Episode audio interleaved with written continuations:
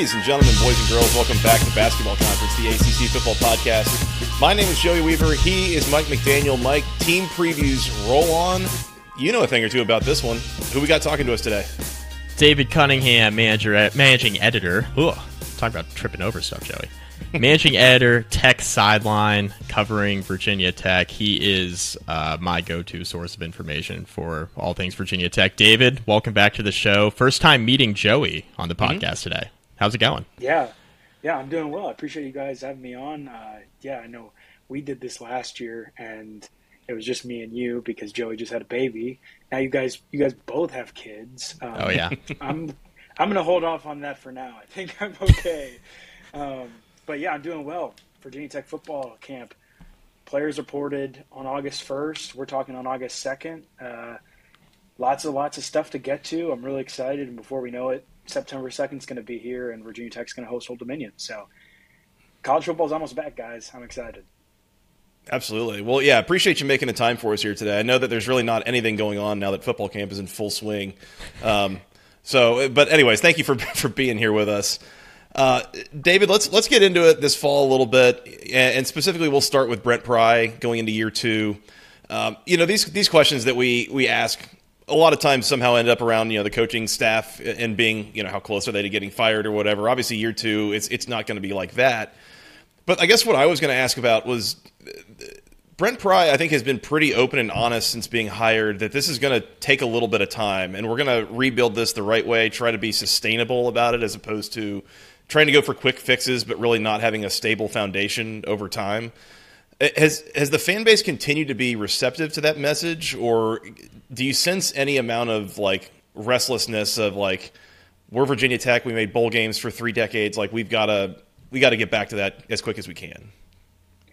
I think the fan base has been fairly receptive to it, and I think it helps that that Pry is speaking the Virginia Tech language, right? He's a, a guy who knows his program inside and out. He was a GA uh, under Frank Beamer in the 90s. He was with Virginia Tech when the Hokies went to that 95 Sugar Bowl. He's seen the ins and outs.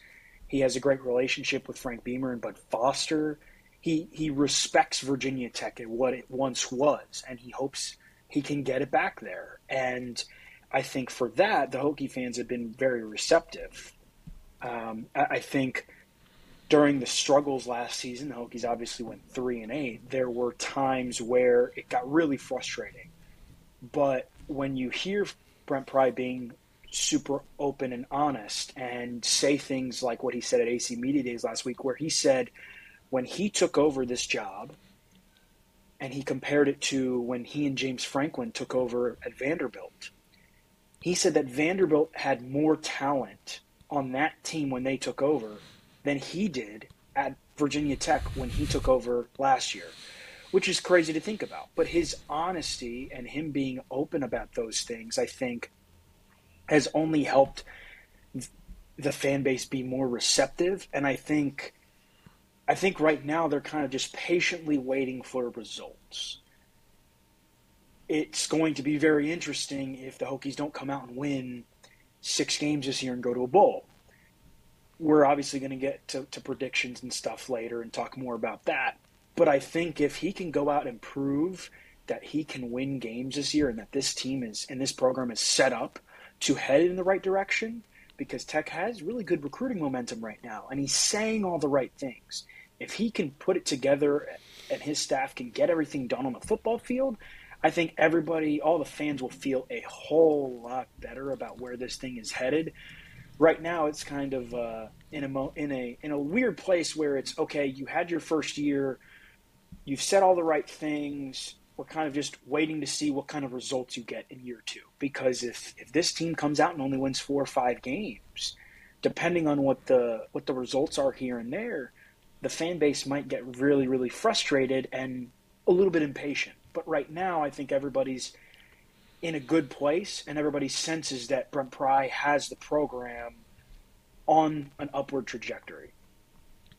I think a difference between first year coaches a year ago, between Brent Pry, for example, at Tech, and then Mike Elko at Duke, is Mike Elko was able to get quarterback figured out pretty quickly. I think Brent Pry thought he might have quarterback figured out last year with Grant Wells, and then for a multitude of reasons, things just didn't really go the, their way offensively all year long. Right? Grant Wells struggled, lack of playmakers really all over the field. Um, Tech has kind of upped the ante play playmaker wise through the transfer portal, and some of the young guys are getting developed. And now Grant Wells is still in the mix at quarterback, and Virginia Tech brings in Kyron Drones, a transfer from Baylor.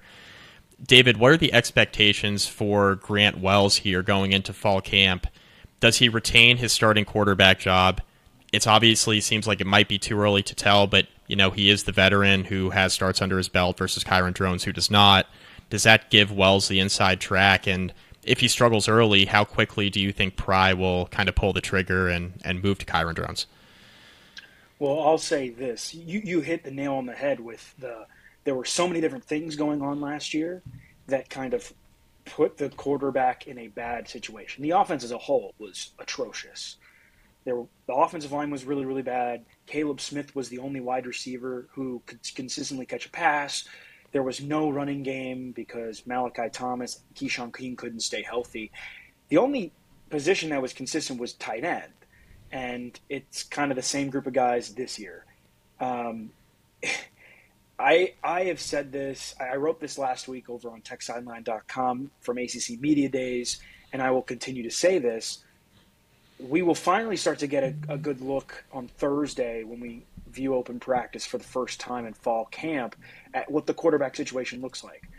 But from my perspective, I think whoever is the quarterback this season will have a higher floor than Grant Wells did last year, whether it is Wells or Drones, simply because the Hokies upgraded everywhere around him. There are three new transfer wide receivers in Ali Jennings, Da'Quan Felton, and Jaylin Lane, who are all arguably their number one targets at their previous schools. Bhayshul Tuten comes in from North Carolina A&T, where he was one of the best FCS running backs in the country.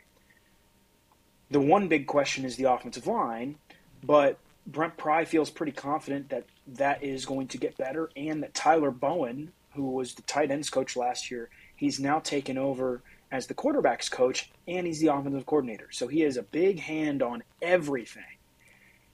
There's no reason to think that it shouldn't get better. Now, as to the Wells Drones conversation, I think Wells has the advantage because he's the incumbent, but I don't think that Drones is out of the conversation at all. I think it's going to come down to probably the last week of fall camp. I think Drones has the tools. I think it's really his knowledge of the game, right? Wells has Wells might not be as fleet-footed, as athletic uh, as Drones is coming from Baylor, um, but if he can nail down, if he if he can get his mistakes down and be more accurate as a passer and continue to develop his understanding of the offense, I think it's going to be really hard for Drones to surpass him if he's even being just an average ACC quarterback. Where I think Drones might have the advantages in, as far as athleticism is concerned, and he's a fresh face, right? Where the fans look at him and say, okay, well, we'll start Kyron Drones. Well, Drones doesn't have the experience that Wells does, but if he can show, in my opinion, that he can make it up in terms of athleticism and decision making, if he can make throws that Wells maybe doesn't consistently, then I think Drones has the advantage. It's going to be very interesting to see where this conversation goes over the next couple of weeks. Um, I think Wells does have the advantage simply because he's the guy who has now been in the system for a second straight year, and it seems like he has a great relationship with Tyler Bowen. Um, but I do feel confident that whatever quarterback Virginia Tech rolls out there on September 2nd, and whether the Hokies use two quarterbacks, Brent Pry said that it, it's a possibility.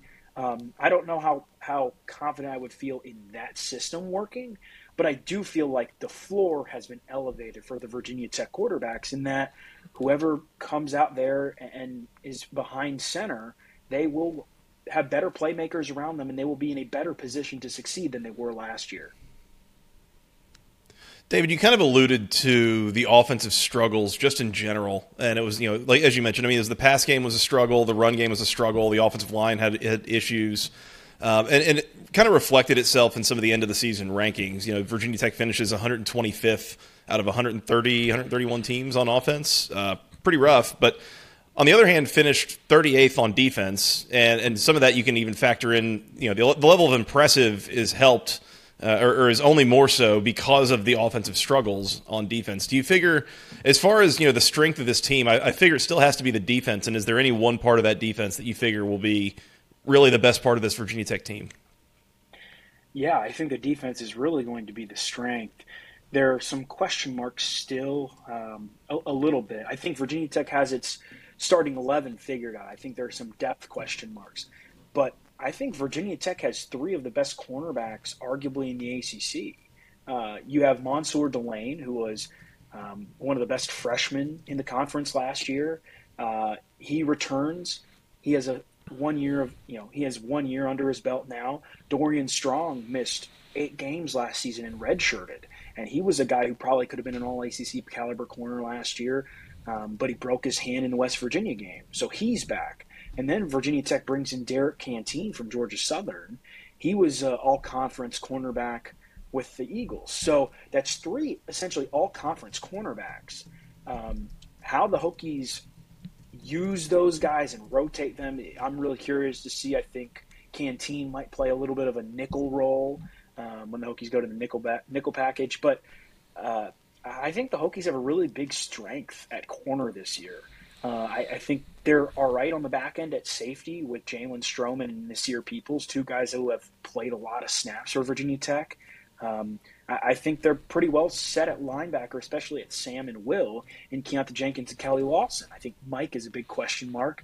Um, and defensive tackle, they're going to be really, really strong there. They return Norrell Pollard, Josh Fuga, and Mario Kendricks. The biggest questions are at Mike linebacker and at defensive end if they can get enough pressure on the quarterback. But um, I think there are a couple places, specifically tackle and corner, where the Hokies look really, really strong uh, and and I would feel good about the Hokies going three or four players deep. I think at those positions. I think obvious obvious weaknesses team wide. Well, more questions and weaknesses, I guess. Defensive end. You mentioned Mike linebacker, offensive line. What do you think the single biggest weakness is on the Virginia Tech roster? Offensive line. I think yeah. that's the thing that has to get figured out. Um, it doesn't hurt. It, it hurts that it, it doesn't help. It does hurt that the Hokies lost Jesse Hansen uh, to a season-ending injury, season or career-ending injury, I should say. He medically retired. That was announced last week at ACC Media Days. Um, he was a guy who had played for the Hokies. He was going to be the most veteran player on the offensive line this year, the guy with the most snaps at Virginia Tech, and he's gone. Not that he was an impact player by any means, but he was your most veteran player. Um, the Hokies did bring in Clayton Frady, who was an FCS All American at Gardner Webb. He should slide in there at tackle or at guard, I think, and, and have potential to to start in that position that Hansen vacated. But the guy you're starting at one of the tackle spots is Xavier Chaplin, who didn't play at all last season outside of a handful of snaps at Liberty in the last game of the year. Parker Clements, in theory, should get back to his old self. He was dealing with an injury last year. He's the other tackle spot. And then the Moore brothers, Caden and Braylon, should, in theory, be pretty solid. But if, if there's an injury there, that's a big problem. There's not much depth at all. It's a lot of young guys. You have a first year offensive line coach in Ron Crook who's still trying to figure things out. Offensive line is the number one question. And we talked about quarterbacks earlier. I don't think it really matters who Virginia Tech's quarterback is as much as can Virginia Tech get the offensive line down because if the mm-hmm. Hokies are struggling on the offensive line, yep, the quarterback's not going to have time to throw. The running backs aren't going to have holes to run through. So I, I think that is the thing that kind of decides Virginia Tech's season. It's going to be really curious. I'm really curious to talk to Brent Pry and oh, over the next couple weeks and figure out has the offensive line improved and how does Ron Crook feel about these young guys that are coming along in the program that – they don't have any career reps, but they're going to have to be thrown into the fire at some point. Mm-hmm. David, I guess you know for for those unfamiliar, I, you know, obviously this this offense is struggling so far under Brent Pry.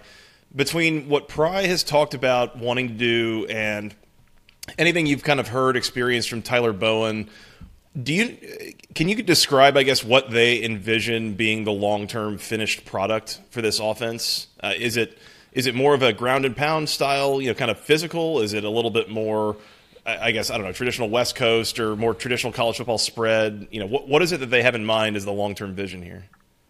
I think, from my understanding, I think it's they they want to they want to be able to run the ball. That's the first thing. They want to have a successful ground game, and then they kind of want to be multiple. They want to use the tight ends. The Hokies have some pretty solid tight ends in the program, and they have used guys in an H back role.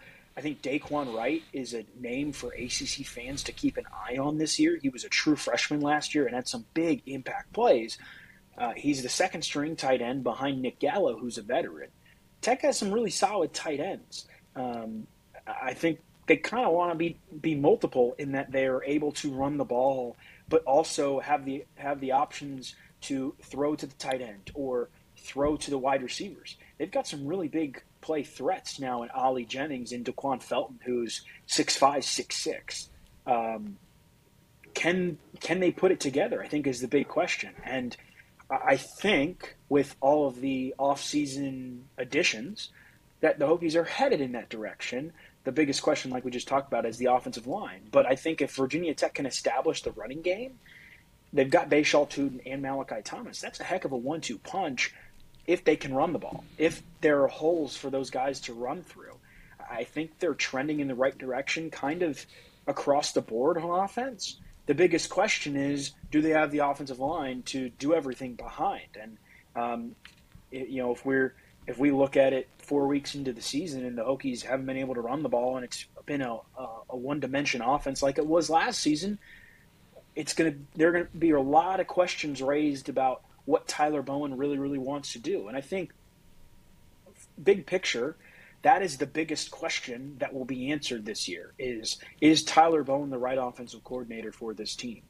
Didn't really go well last year. Hokies were one of the worst offenses in the country.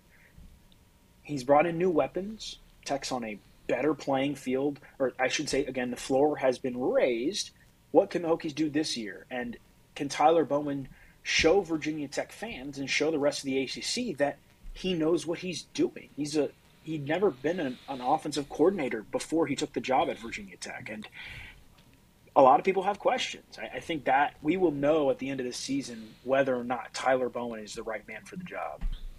Most teams hate their offensive coordinator in terms of fans, right? Um, how how long do you think the leash is with Bowen? Because I think Pry likes Bowen a lot, respects Bowen a lot, wants him to be a, a big part of the program. I I was listening to the Adam Breneman interview with Brent Pry and you know, Pry kind of said beforehand that he wanted Bowen to be the quarterbacks coach kind of right away when he brought him in, and he just brought him in as the tight ends coach initially, um, as and the offensive coordinator, of course, too.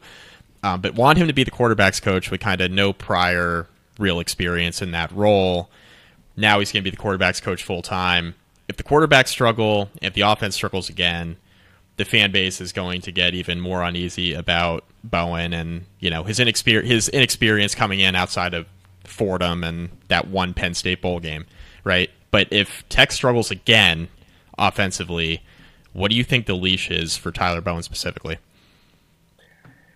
I, I think it's really really tough. I think it kind of depends on how bad the struggles are, right? Um, if it's that Virginia Tech looks incompetent like the Hokies looked on offense last year, I don't know that there is much of a leash. If it's there are injuries and they're the Hokies just need more offensive line depth, I, I think I think there's a little bit more of, of a leash there because in theory, on paper, the Hokies are better at every position except maybe the offensive line than last season, right? They are obviously better at quarterback. Kyron Drones is an upgrade over um, man, I don't need Jason Brown. Jason Brown, yeah, the backup geez, quarterback yeah. was last year. yeah. Right? The Hokies are better in the quarterback room. They're better at running back. They're better at wide receiver. The tight end room is almost exactly the same, but those guys have another year under their belt.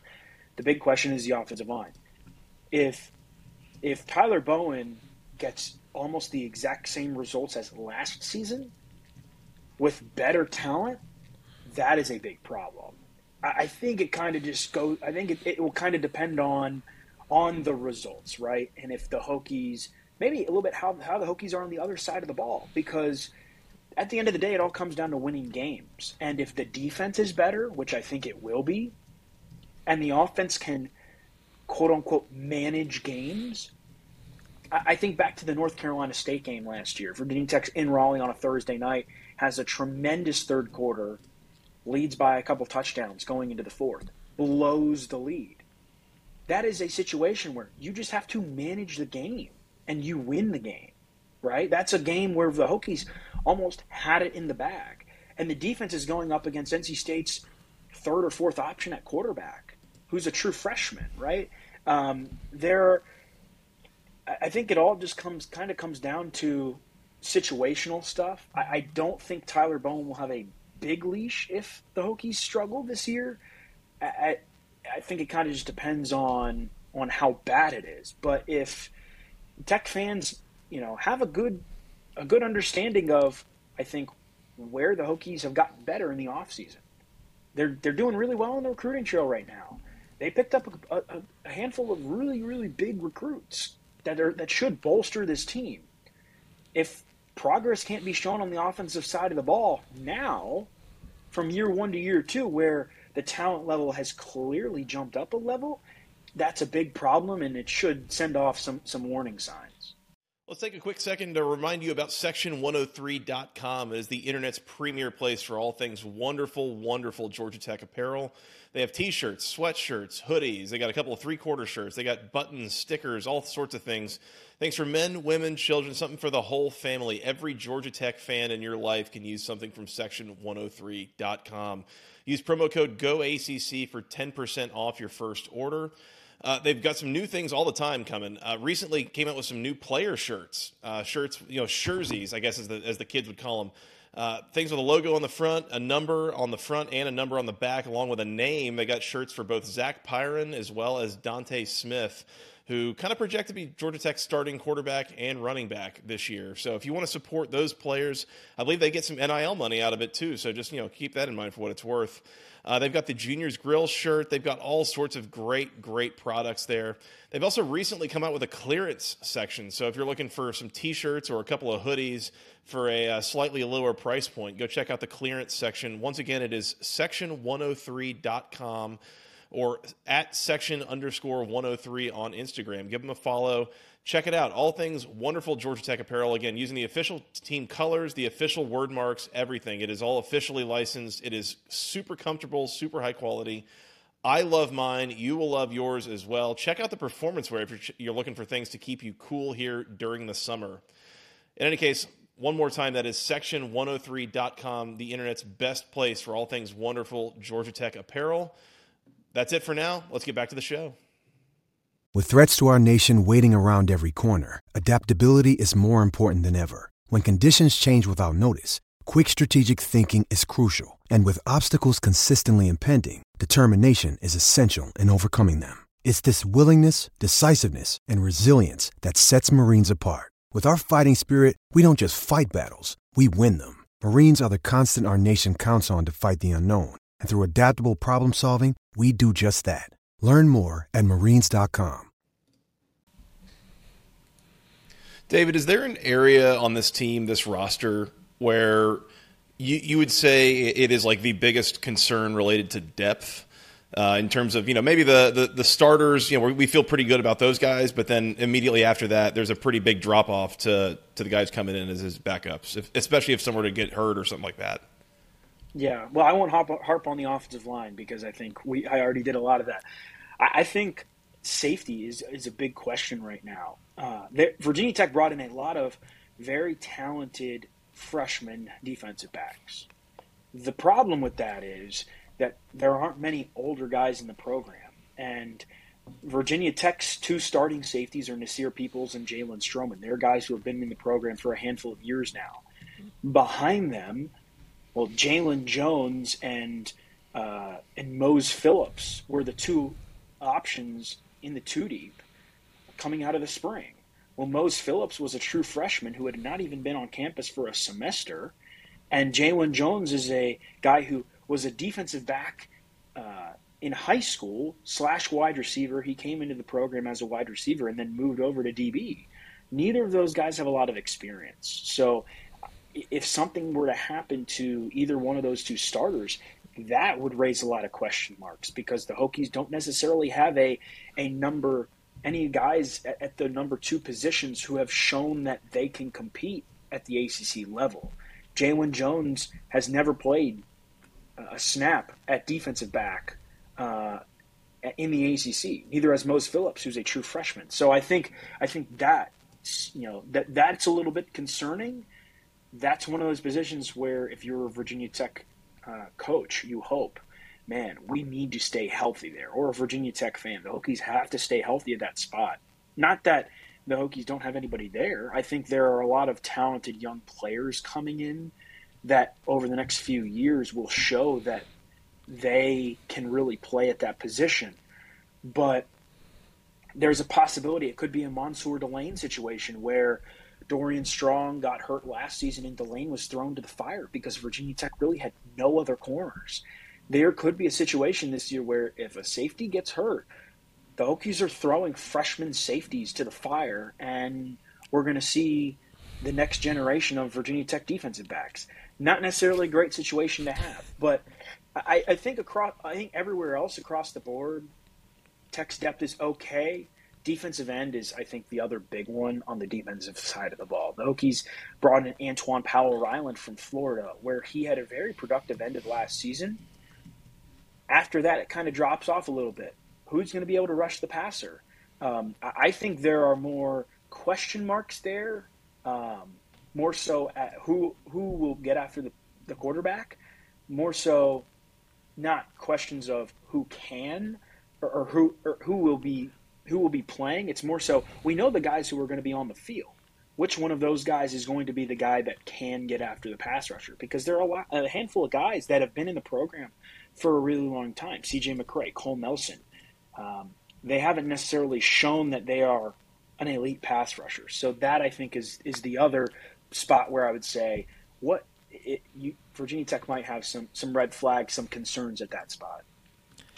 I'm going to sneak one more in, Joey, before we get into the schedule. And this is kind of a more open ended one for you, David, because uh, one comment, I think we talked about the important comments from ACC Media Day, but one comment that the fans latched onto that got, I think, a lot more run than maybe it should have was Brent Pry calling Virginia Tech the flagship program in Virginia because it sparked, uh, as you saw on Twitter, UVA fans were real mad and Virginia Tech fans were mad, um, going back and forth with the UVA fans. Um, how do you think that plays? Because Brent Pry on the recruiting trail, he's been shown to be like the salesman of the program, and he's a guy who is kind of, you know, what you see is what you get with Pry. It seems like at least in the early going, you know, with how open and forthright he's been about the state of the roster and things like that, and then how he wants to attack the recruiting trail. Pry calling Virginia Tech the flagship program in the state. What was your opinion of that statement, and what do you think he was trying to do by kind of saying that in that open forum at ACC Media Day? Well, first of all, I thought the question was really, really poor. The guy, the guy, that that I think that was the funniest part of it because I'm sitting in the uh, the big ballroom in Charlotte at the West End, and the question comes in, and the question's about there are a lot of good programs in the state like JMU and VMI and UVA. And, that was the funniest thing because it's like VMI is not a very good football program and JMU is what in its first season at, the FBS level. Um, Brent Pry's saying what he has to say, and Tony Elliott had a response, and Tony Elliott saying what he has to say. Uh, but but Brent Pry right now, I think, is not necessarily in the wrong. The Hokies are better on the recruiting trail. Now, Tech and UVA both had the same record last season. I think if Virginia Tech and UVA had played, Hokies probably would have won that game simply because UVA was not UVA was in a worse place last year on the football field than Virginia Tech was. This is a big prove it year for Virginia Tech. Tech has Old Dominion to start it off. We don't need to talk about what happened last year for the Hokies in Norfolk, right? But it, you win that game, that's one team in the state that you've beaten that you should have beaten last year. and then you end the season with Virginia. If you win both of those games, you have a successful season, and by successful, we'll talk about that in a second, and you continue to show progress on the recruiting trail. In my opinion, there's no doubt that Virginia Tech is the quote unquote flagship program in the Commonwealth. Uh, you, you think back to five to ten years ago, the Hokies have almost, in the last, you could say since 2000, the Hokies have essentially been the, the flagship program in the school every single year, with a couple here and there. I would say 2019 probably when UVA won the Coastal Division and went the Orange Bowl. Now that was one of the best seasons in the last couple decades for, for Virginia football. Outside of that, the Hokies have really dominated the Commonwealth. Losing to Old Dominion does not help. Uh, and, and, of course, there's that loss with JMU thrown in there uh, back in what, 2009. But outside of that, the Hokies have, have kind of controlled the state of Virginia. And I think a lot of people were caught off guard that Brent Pry was Pry was being so blunt about it. He's saying what he has to say. And I think if the Hokies go out and do what they're supposed to do this year, their wins this year will back up that statement. And we will be looking back at it at, at the beginning of the year um, and, and saying, okay, it made sense. Because in theory, the Hokies have gotten better and they should go out and beat Old Dominion in Virginia and they should continue to do well in the recruiting trail. And if they reel in a top 30 recruiting class, like it looks like they might, and they finish six wins and go to a bowl game in Brent Pry's second year, those are all going to be real positives. And I'm not sure that Virginia or Old Dominion or anybody else in the state will be able to have that kind of success this year. So it's kind of a wait and see thing. But it, of course, yes, all the fans got up in arms about it uh, after what he said last week. I mean, me personally, a little bit of an outsider. I've spent minimal time in my life in the state of Virginia, all this stuff. Like, that would not have like registered with me that he had said, "Oh, we're the premier program in the state of Virginia." It's like, well, yeah, it kind of seems seems that way, right? Like, you know, from a brand standpoint, from a historical success standpoint, I mean, it's it's been at Virginia Tech more so than Virginia, you know, for for a long time. So, I think it's perfectly fine to puff your chest out about that. No worries. Uh, David, you mentioned the Old Dominion game to start the year. Uh, let's let's jump over and talk about the schedule a little bit. It, it's funny to me looking at this out of conference schedule, and they, they start out four four out of conference games, and then just finish with eight conference games after that. So you start out at home against Old Dominion, at home against Purdue, at Rutgers, and at Marshall. And to me, what's funny is I look at that and I'm like, they could go four and zero. They could probably go zero and four over that stretch. Um, I don't know that any of those games is like a like a for sure win or a for sure loss. Is that am I mischaracterizing that as the way you see it based on those you know those teams and where Virginia Tech is right now? No, I agree one thousand percent. I think that's the exact situation Virginia Tech is in, and that's why I think there's so much positivity around it. Right, the Hokies could start four and zero after a three and eight season, they could win more games in the first four games of this season than they did in entirety of last year. But there's also the possibility that Virginia Tech starts, you know, 0 and 4 or 1 and 3, right? I think I think nobody knows what to expect. Mm-hmm. And that's why it's a big prove it year for for Brent Pry because if he can come out and and beat Old Dominion, you start 1 and 0. Purdue is Purdue lost Jeff Brohm to Louisville, kind of an entire revamping um, of their entire program. Lots of new faces. I, I, think that won't it won't be an easy game, but I think it's in Blacksburg, Virginia Tech. That's a winnable game for Virginia Tech. You go on the road to Rutgers. Rutgers is not very good. Not that Virginia Tech is better, but I think there's a possibility that Virginia Tech goes and wins that game. I think the most difficult game of the four has a potential to be Marshall on the road. Marshall was a what 9-10 win team last year and you're playing that in Huntington, which is essentially Marshall's Super Bowl. So, I, I, yes, I agree with you, Joey. I, I, think this has a possibility to, to be a really, really good start or a really, really bad start, or it could go any which way. Uh, but but that's kind of the beauty of of this for Virginia Tech that the Hokies kind of get to create their own momentum. If they start zero and one, that's not going to look so hot.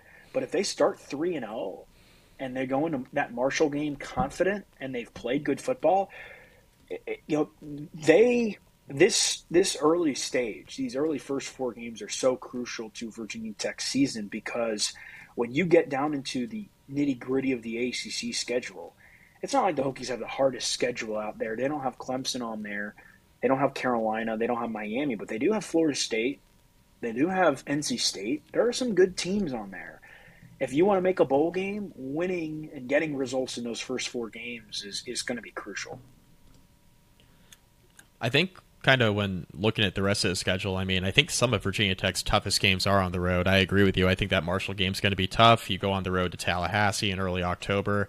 You get Louisville the first weekend in November, and I think if you're going to get a year one Louisville team, I think you'd rather have them in September than November. Um, NC State, you do get NC State at home in November, and I think that's a little bit of a godsend. But at the same time, I think NC State's going to be really good what do you think the toughest stretch on the schedule is? Because the the the thing is, I I see a few different like three game increments where I'm like, man, I think that can make or break the schedule, and it's not just in the month of September. Yeah, I think if uh, if I had to, I, right now looking at the schedule, I think I would probably go that four game stretch: Marshall, Pitt, Florida State, Wake Forest, just because it's right before the open week they're three they're three or four weeks in a row where the Hokies are on the road uh, at Rutgers, at Marshall. You have Pitt at home, and then you go to Florida State. Pitt is a, a pretty good team. Pitt has consistently beat the Hokies as of late. Florida State is one of the best teams in not just the conference, but Florida State's a top 25 team. Wake Forest, Dave Clawson has shown that, that he can create really, really good Wake Forest teams out of almost nothing. You have those three those three games after you play at Marshall um, before the bye week. I think that's it's going to be tough, and, and the Hokies are. I, I, think we will know once that open week comes around, October twenty first. We will know a lot about where the Hokies stand because they could be. Uh, they will have played what seven games at that point. They could be three and four. They could be two and five.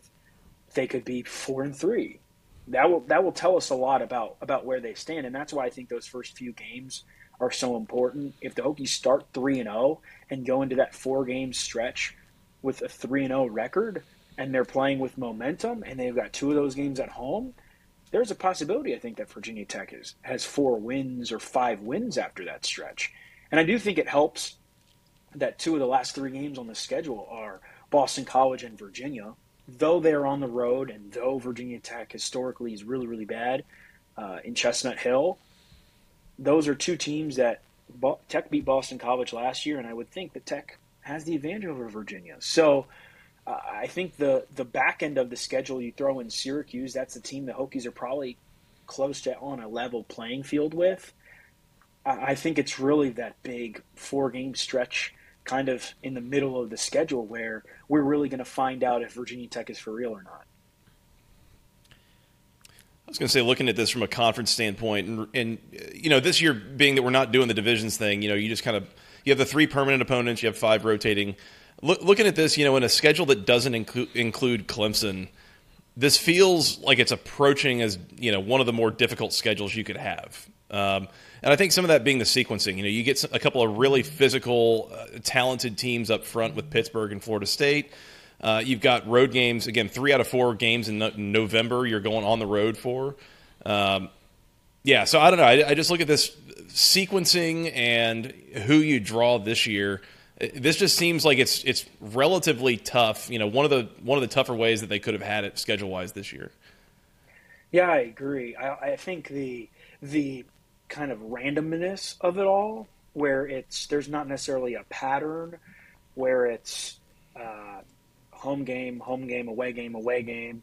It, it's it's very kind of all over the place, and there's not you can't really necessarily pick out a one stretch and go, this is a two or three game stretch where Virginia Tech should win a couple games, or will will have a really good opportunity to do so because there's it's kind of like split up so evenly where you know, Florida State is is one of the best teams in the conference. Louisville has the opportunity, I think, to be one of the surprise teams simply because it's first year under Jeff Brohm and people might not know what to expect and lots of new faces. And then you have NC State, and those teams are kind of scattered in there almost evenly. Um, I think it's it's a pretty balanced schedule as far as it's pretty tough all the way around. And and I, I go back to those first three games, four games of the season where you have to get off to a, a good start because if if Virginia Tech does not have a good September, it's going to be a really really tough year trying to battle back against some teams in the ACC. Yes, some teams on the schedule are not great, but other teams on the schedule are very good. And the ACC, I think, as far as Virginia Tech's schedule is concerned, it's not going to be a fun time. I, think there are going to be a couple weeks in there where Virginia Tech is is just trying to hang in games because that's the nature of playing on the road in Tallahassee, right? Or playing home against Pitt, a team that has historically had good good success against Virginia Tech. So, yeah, I agree with you. I, I do not. I think this is going to be a pretty tough schedule, but at the same time, if the Hokies sort of hit a stride, this could be a a maybe not so difficult schedule. So I think it all kind of depends on how Virginia Tech really comes out of the gates. Joey, what are you thinking? Record wise? Yeah, I'll have you go first. I'm not optimistic, honestly. Uh, you know, again, looking at the schedule, knowing what the the issues that this team had last year coming out of the Justin Fuente era, the offensive line thing. I, kind of get the impression that they're going to get it fixed. I just I, I feel like it, it's one of those things just takes time. So I'm still not high on the Hokies for 2023. I mean, record wise, I'm I'm feeling like uh, go like three and nine, four and eight again.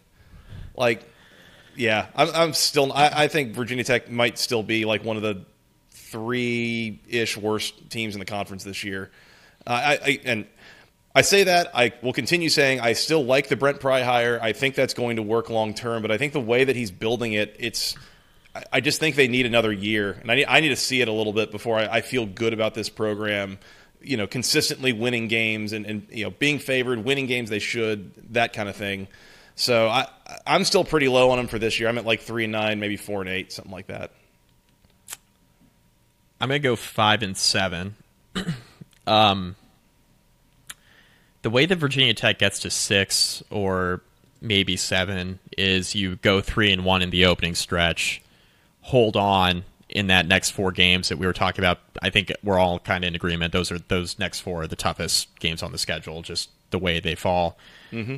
And then, you know, maybe going two and two in the final four. I mean, I think that's how you get to how you get to six, right? Um, you win one of Pittsburgh, Florida State, Wake, and Syracuse. You win three out of the four in September, and then you beat BC and UVA on the road. Two games that I think you definitely can, and I don't want to say should win. Virginia Tech went three and nine last year, but definitely can win.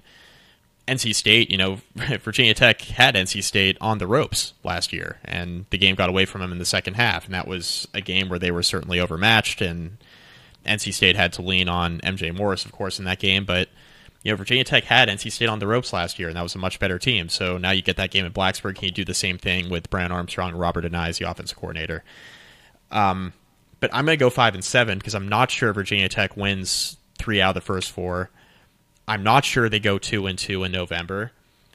I, look, I don't think they go 0 and 4 in that Pitt, Florida State, Wake, Syracuse stretch. I think they they win at least one, maybe two, and I think if you kind of have a, a, tougher September, but you play better than expected in that four game stretch in the middle of the schedule. I still think you can certainly make a bowl game. So I think winning two games a month is a really good goal, given how balanced the schedule is, and that gets you to a bowl game. I think that would show really good progress, but I think I'm going to hedge against that just because I'm so uncertain. I'm still uncertain about the offensive line. I'm I agree. I think the floor has been raised at quarterback for sure, just because I think the talent around whoever ends up being the starter is definitely going to be better. But if Grant Wells struggles and if Kyron Drones comes in and struggles, then you have a weakness at the at the best position on the field. And I think we've already seen we obviously seen the worst of Grant Wells last year, right? But I think the established floor for Grant Wells is probably what he did at Marshall, which was an okay quarterback, but still had turnover issues. So if those crop up again, I just I have a little bit of uncertainty. But I think the defense will be good. I think the defense will keep them in a lot of games. I think if the offense does make some improvements, I think that a bowl game is is within reach. I'm gonna go five and seven. I think. David. Yeah, I, I'm going five and seven. I, I but uh, here's the thing. I, I think, I, I think for for this to be a successful season, I think it's a bowl game. I think if Virginia Tech wins six games and goes to a bowl game, people will write this off as a successful season. And you can look at this schedule and tell me that there are six wins on there, and I think I believe you. But you could also look at this schedule and tell me that Tech's only going to win four games or three games, and I think I'd also believe you. I, I, I feel like Tech will be better, but but five and seven I think is realistic, banking on that there will probably be some injuries that come into account that will pop up out of nowhere, and that some of these teams on this schedule will hit their stride all of a sudden out of nowhere. Um, you know, I think like I think that Louisville game is a great example. Louisville could be a really good team, or Louisville could also stink this year. Yeah, in, in, yeah. in Brohm's first year, and that could be a potential walk in the park for Virginia Tech in November because Louisville is just bad. But it could also be a a game Virginia Tech walks into and gets smoked because Louisville's so good. I, I think that kind of characterizes this schedule for Virginia Tech.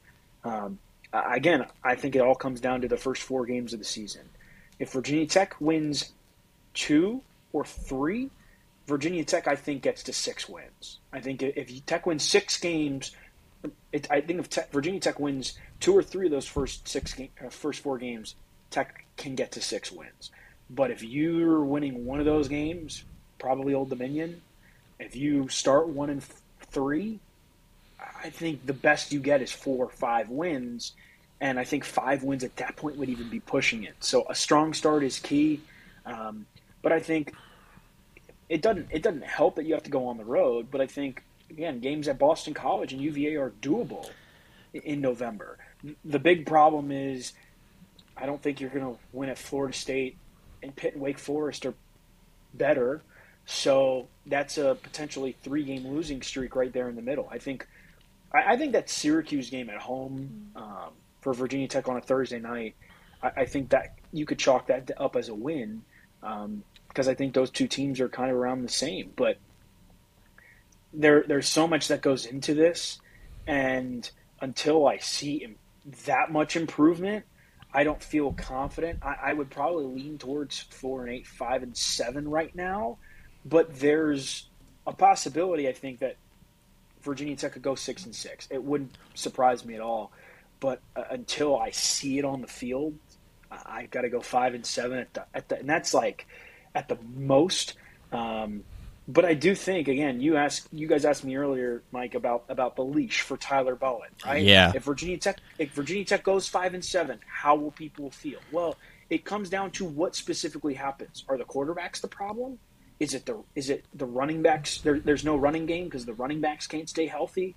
Is it that the wide receivers can't catch any passes or get open, or is it the offensive line struggles, or is it, as it was the case this year, all of it? It kind of depends on what the issues are and how fixable they are. Um, I'm very, very interested to see how the season goes. We'll know, I think, a lot by the time that Wake Forest game and, and that, that open week rolls around, because at that point, Virginia Tech could either be three and four, or two and five, or four and three. And again, I think the real, realistically, I think Virginia Tech finishing five and seven would be a good season. I don't know if I would deem it a successful season because I think successful is getting to a bowl game, but I think realistically, um, Virginia Tech going five and seven is probably where I'd have to put them at. Going to have to pray for you on the message boards, David. If Virginia Tech is one and six going into the bye week, um, I, and see that's the thing. I don't think I don't think it's going to be like a one in six draft. Like this team no, is no, going to be good enough to win three or this team is good enough to win four games if everything goes according to plan. Right.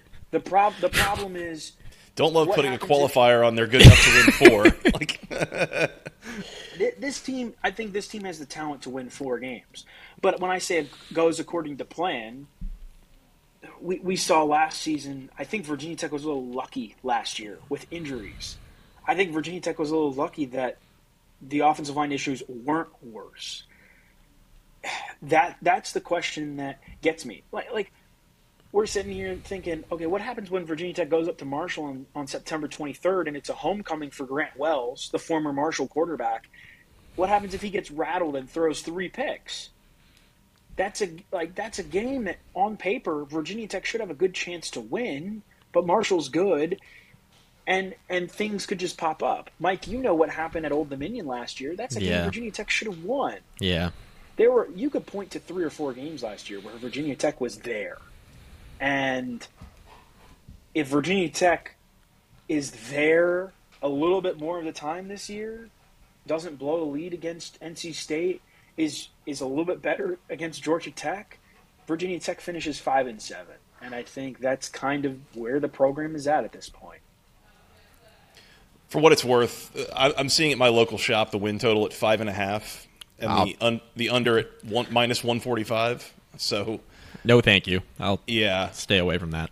I, I think you guys are spot on. That really where a lot of the variance here is probably in those first four games, and, and kind of just every one of those feels like a wild card kind of game. I think I'd said two, you know three and nine, four and eight. I think I'm going to settle on four and eight, um, and and I think that's there, there's two conference games I feel pretty good about winning. Like you said, that Thursday night at home against Syracuse. I, think you know that environment. You're coming off a bye week. Everything you know sets up for that to be a win. And then I'm I am definitely higher on Virginia Tech right now than I am on Virginia. I'll say that. I, I think that they go get a win the final week of the year. Uh, I still think Virginia is going to be pretty rough this year. So I think you get at least two, maybe three in conference, and then yeah, the whole thing kind of swings on what do they do in that first four. So that's that's going to be the thing to watch. You know, I, I would say we'll learn a lot about Virginia Tech in that stretch, but honestly, it's learning a lot about Virginia Tech and the other four teams that they'll play because you know a lot of questions there as well. But Yep. in any case, Mike, that's all I got for David. Anything else? I think we're good. David, thanks for coming on, man. Very informative. Yeah, I appreciate you guys having me on. As always, I'm sure we'll do this again next year. It's been a blast. Nice to uh, nice to officially chat with you, Joey. Uh, Yeah. and uh, yeah, hopefully we're talking this time next year, and there's a more hopeful outlook, and and there are a lot less question marks. Yeah. Well, like I said, you know, I, I, am optimistic long term about this, but the way that it's going, I think it it's just going to take a little bit of time, is all. So, but I think you know he's been pretty honest about that. So there you go. Uh, David, really appreciate you coming on. Uh, do you want to tell the people real quick where they can find your stuff? Yeah, go to techsideline.com. Uh, you can become a subscriber today if you're a Virginia Tech fan, or we have a lot of free content um, that you can read. Um, you can also, we, we do podcasts um, every now and then during the summer. Um, but of course, with, with fall camp and everything ramping up, we'll be doing two podcasts a week. So you can go find those Tech Sideline podcasts, find it on YouTube or wherever you get your podcasts. So appreciate you guys having me on as always. And, uh, can't wait to chat again sometime in the future. Absolutely, we'll do it sometime soon. Thank you so much. Uh, we'll we'll talk to you again soon, David. Mike, let's get out of here and do some more previews. How's that sound?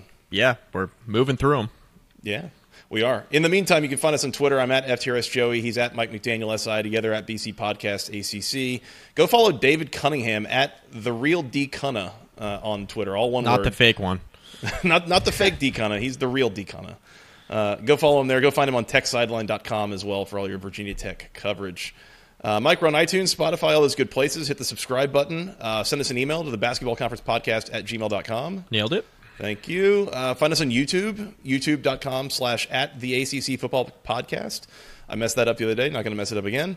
Yep. Uh, where else are we in the social medias? Facebook, facebook.com slash basketball conference. Rate, review, find some of our podcasts there, Joey. Instagram as well at BC Podcast ACC. Do it for the gram. Mike, it's been fun. You want to come back and keep previewing some teams? Tonight, even. You might- even do it tonight. Yep. Who's to say? Who's to say? All right. For that guy, Mr. Mike McDaniel, and for Mr. David Cunningham, I am Joey Weaver. Thank you guys so much for listening. We will talk to you again soon. And until next time, go ACC.